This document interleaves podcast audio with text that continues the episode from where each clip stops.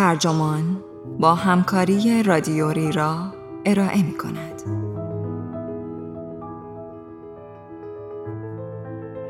نام این احساس خمودگی است.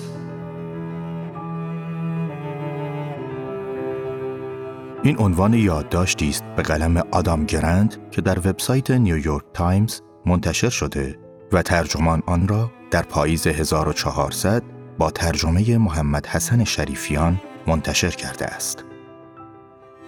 من ایمان رئیسی هستم. در روانشناسی شکوفایی را قله خوشبختی می دانند. جایی که بیشترین معنا را از زندگیمان دریافت می کنیم. از آن سو افسردگی در ری تیربختی است. جایی که احساس ناامیدی و بیارزشی می کنیم. خمودگی اما فرزند وسطی و فراموش شده سلامت روان است که همهگیری کرونا باعث شده بیش از پیش به چشم بیاید. ویژگی بارز خمودگی این است که علائم یک بیماری روانی را ندارد اما تأثیراتش کمتر از آن نیست. آدام گرند در این یادداشت راه های شناسایی این احساس و شیوه مقابله با آن را بازگو می کند.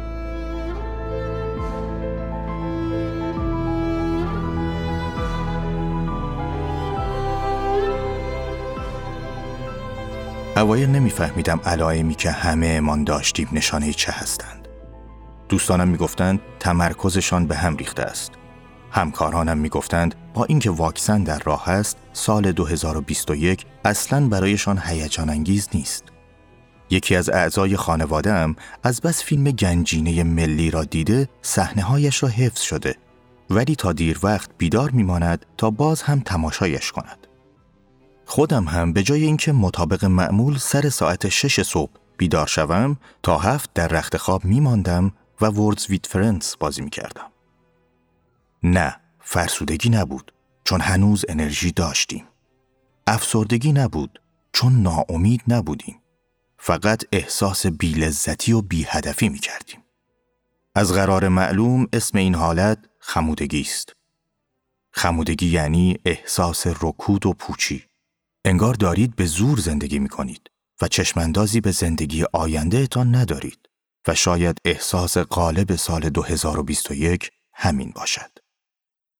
همزمان با تلاش پزشکان برای درمان آثار طولانی مدت جسمی کرونا، خیلی از مردم مشغول دست و پنجه نرم کردن با آثار طولانی مدت روانی همهگیری کرونا هستند.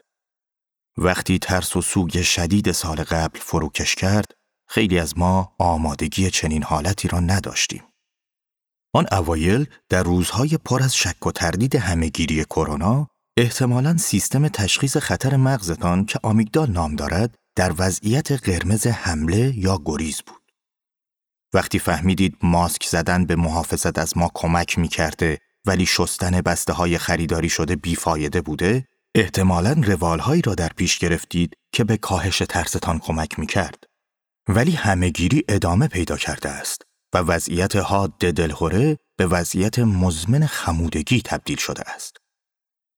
ما در روانشناسی سلامت روان را طیفی می‌دانیم که از افسردگی تا شکوفایی امتداد دارد. شکوفایی قله خوشبختی است. در آنجا قویا احساس معنا و برتری دارید و فکر می کنید برای دیگران مهم هستید. افسردگی دره تیربختی است. در آنجا احساس ناامیدی، تمام شدگی و بیارزشی می کنید. خمودگی فرزند وسطی و فراموش شده سلامت روان است. خلع بین افسردگی و شکوفایی یعنی نبود خوشبختی است. در این حالت کسی علائم بیماری روانی ندارد ولی مظهر سلامت روان هم نیست و با تمام ظرفیت خود عمل نمی کند. خمودگی انگیزه را ضعیف می کند. تمرکز را به هم می‌زند و احتمال کمتر کار کردن را سه برابر بیشتر می کند. خمودگی از اختلال افسردگی عمده رایجتر است و از برخی جهات عامل پرخطرتری برای ابتلا به بیماری روانی به شمار می رود. اصطلاح خمودگی را جامعه شناسی به نام کوریکیز ابدا کرد. او متوجه شد خیلی ها نه افسرده هستند نه در حال شکوفایی. تحقیقات او نشان داده است کسانی که بیش از همه احتمال دارد در دهه بعد به افسردگی عمده یا اختلالات استرابی مبتلا شوند کسانی نیستند که از الان علائم آنها را دارند بلکه کسانی هستند که الان در حال خمودگی هستند.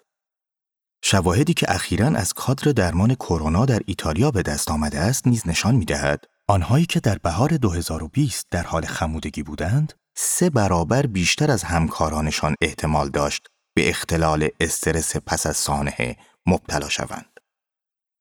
بخشی از خطر به این دلیل است که وقتی خموده هستید متوجه تحلیل رفتن شادی و انگیزه تان نمی فهمید که دارید به قار تنهایی می خزید و نسبت به بی تفاوتیتان بی تفاوت هستید. وقتی رنج خود را تشخیص ندهید به دنبال کمک هم نخواهید رفت. حتی اگر خودتان هم احساس خمودگی نداشته باشید، احتمالا کسی را می‌شناسید که چنین حالتی داشته باشد. شناخت این حالت می تواند به شما کمک کند تا به یاری او بشتابید. نامگذاری این احساس روانشناسان دریافتند که یکی از بهترین راهها برای مدیریت هیجانات نامگذاری آنهاست. بهار سال گذشته که به خاطر همهگیری کرونا اضطراب شدیدی بر ما حاکم شده بود، مقاله‌ای که ناراحتی جمعیمان را با نام سوگ توصیف کرده بود، تبدیل به پربازدیدترین مطلب در تاریخ نشریه Harvard Business Review شد. همزمان با از دست دادن عزیزانمان، ما داغدار از دست رفتن روال عادی زندگی نیز بودیم. سوگ کلمه آشنا برای توصیف تجربه‌ای بود که با آن ناآشنا بودیم. بیشتر ما پیش از این هیچ همهگیری جهانی را تجربه نکرده بودیم ولی تجربه فقدان داشتیم. این نامگذاری به ما کمک کرد تا از تاباوری گذشتهمان درس بگیریم و به توانایی خودمان در مواجهه با سختی های کنونی باور پیدا کنیم. هنوز برای درک علت خمودگی و نحوه درمان آن راه زیادی در پیش داریم. ولی نامگذاری آن می تواند قدم اول باشد. این کار قبار را از فضا می زداید و به ما کمک می کند دیدی روشن نسبت به این پدیده پیدا کنیم. این کار به ما یادآوری می کند که تنها نیستیم و خمودگی دردی رایج و مشترک است. خمودگی می تواند پاسخی مناسب به سؤال حالت چطور است نیز باشد. تصور کنید به جای گفتن حالم عالی است یا خوبم بگوییم واقعیت این است که در حال خمودگی هستم. این پاسخ می تواند نقطه مقابل خوبی برای مثبت گرایی یعنی فشار جامعه برای همیشه حال خوبی داشتن باشد و ناخوشایندی آن را به خوبی نشان دهد. وقتی خمودگی را به دایره واژگانتان اضافه می کنید متوجه می شوید که در اطرافتان به وفور دیده می شود وقتی در حال قدم زدن عصرگاهی هستید و احساس ناامیدی می کنید. در صدای فرزندانتان وقتی از آنها درباره مدرسه آنلاین سوال می پرسید و حتی در سریال سیمسون ها وقتی یکی از شخصیت ها با بیتفاوتی می گوید ای تابستان گذشته روزنامه‌نگاری به نام دافن کیلی توییتی منتشر کرد درباره یک اصطلاح چینی که ترجمه آن می شود شب زندهداری انتقام جویانه. او توضیح داد که منظور از این اصطلاح این است که شبها تا دیر وقت بیدار بمانید تا آزادی از دست رفتهتان در طول روز را باز یابید. به نظر من این کار بیشتر از آنکه تلافی از دست دادن کنترل در طول روز باشد، نوعی مبارزه با خمودگی است.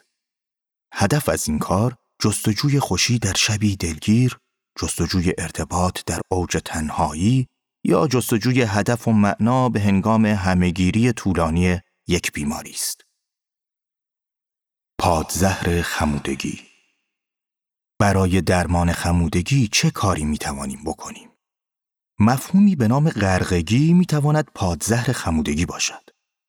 غرقگی حالتی گذراست که در آن جذب یک چالش جدی یا پیوندی موقت می شوید. به طوری که متوجه زمان، مکان و خودتان نمی‌شوید. در روزهای اول همهگیری کرونا غرقگی بهترین نشانه احساس خوشبختی افراد بود. نه چیزهایی مثل خوشبینی یا به هوشیاری.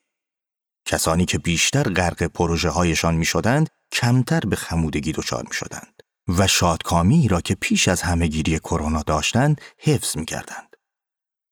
انجام بازی با کلمات در اول صبح مرا به حالت غرقگی می برد. گاهی فیلم دیدن زیاد در آخر شب هم چنین اثری دارد. آدم را وارد داستان فیلم می کند. به طوری که احساس می کنید با شخصیت ها در ارتباطید و نگران حال و احوالشان هستید. یافتن چالش های جدید، تجربیات لذت بخش و کارهای مهم همگی جزء راهکارهای مقابله با خمودگی به شمار می روند. ولی وقتی تمرکز نداشته باشید، بعید است بتوانید غرقگی را تجربه کنید. این مشکلی است که قبل از همهگیری کرونا هم وجود داشت.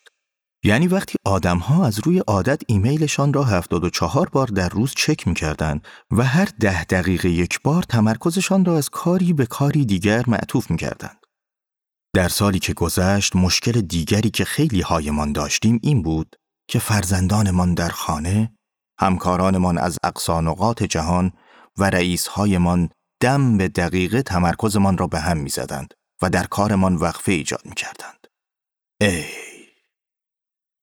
توجه تکه تکه دشمن جذب شدن به کار و موفقیت در آن است. از هر صد نفر فقط دو یا سه نفر می توانند همزمان رانندگی کنند و اطلاعاتی را به خاطر بسپرند بدون آنکه عملکردشان حداقل در یکی از این کارها آسیب ببیند. این رایانه ها هستند که برای پردازش موازی ساخته شدهاند. انسانها در پردازش نوبتی بهتر عمل می کنند. نگذارید در کارتان وقفه ایجاد شود. این یعنی لازم است حدود مشخص کنیم. چند سال قبل یکی از 500 شرکت برتر آمریکا سیاست ساده و جدیدی را در هند اعمال کرد. در روزهای سهشنبه، پنجشنبه و جمعه قبل از ظهر نباید هیچ وقفه ای در کار ایجاد می شد. وقتی خود مهندسان این حدود را اعمال می کردند، بهرهوری 47 درصد از آنها بالاتر از میانگین می رفت. ولی وقتی خود شرکت این را به عنوان سیاست رسمی اعمال می کرد، 65 درصد از کارکنان بهرهوری بالاتر از میانگین به دست می آوردند. کار بیشتر صرفاً باعث بهتر شدن عملکرد شغلی نمی شود.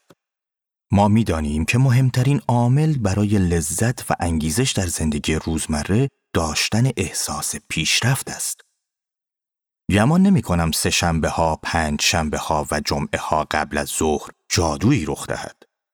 درسی که از این ایده ساده می توان گرفت این است که زمان بدون وقفه گنجی است که باید از آن محافظت شود. این کار جلوی حواس پرتی را می گیرد و به ما اجازه می دهد تمرکز کنیم. تجاربی که همه حواس ما را درگیر می کنند به ما آرامش می دهند. بر اهداف کوچک تمرکز کنید. همهگیری جهانی کرونا شکست بزرگی بود. برای مبارزه با خمودگی سعی کنید از پیروزی های کوچک شروع کنید. مثلا مجرم یک داستان پلیسی را شناسایی کنید یا بازی کلمات انجام دهید.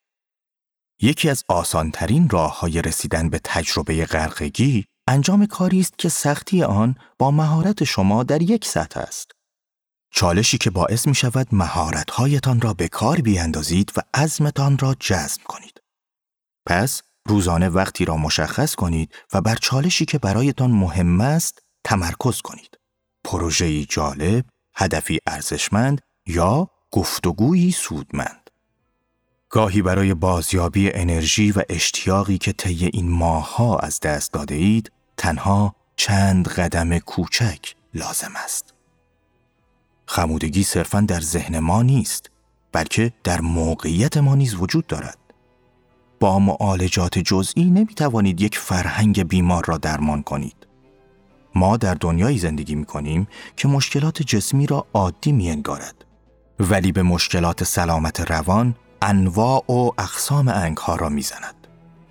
اکنون که داریم وارد جهان پس از کرونا می‌شویم وقتش است که در برداشت خود از سلامت روان و خوشبختی هم بازنگری کنیم.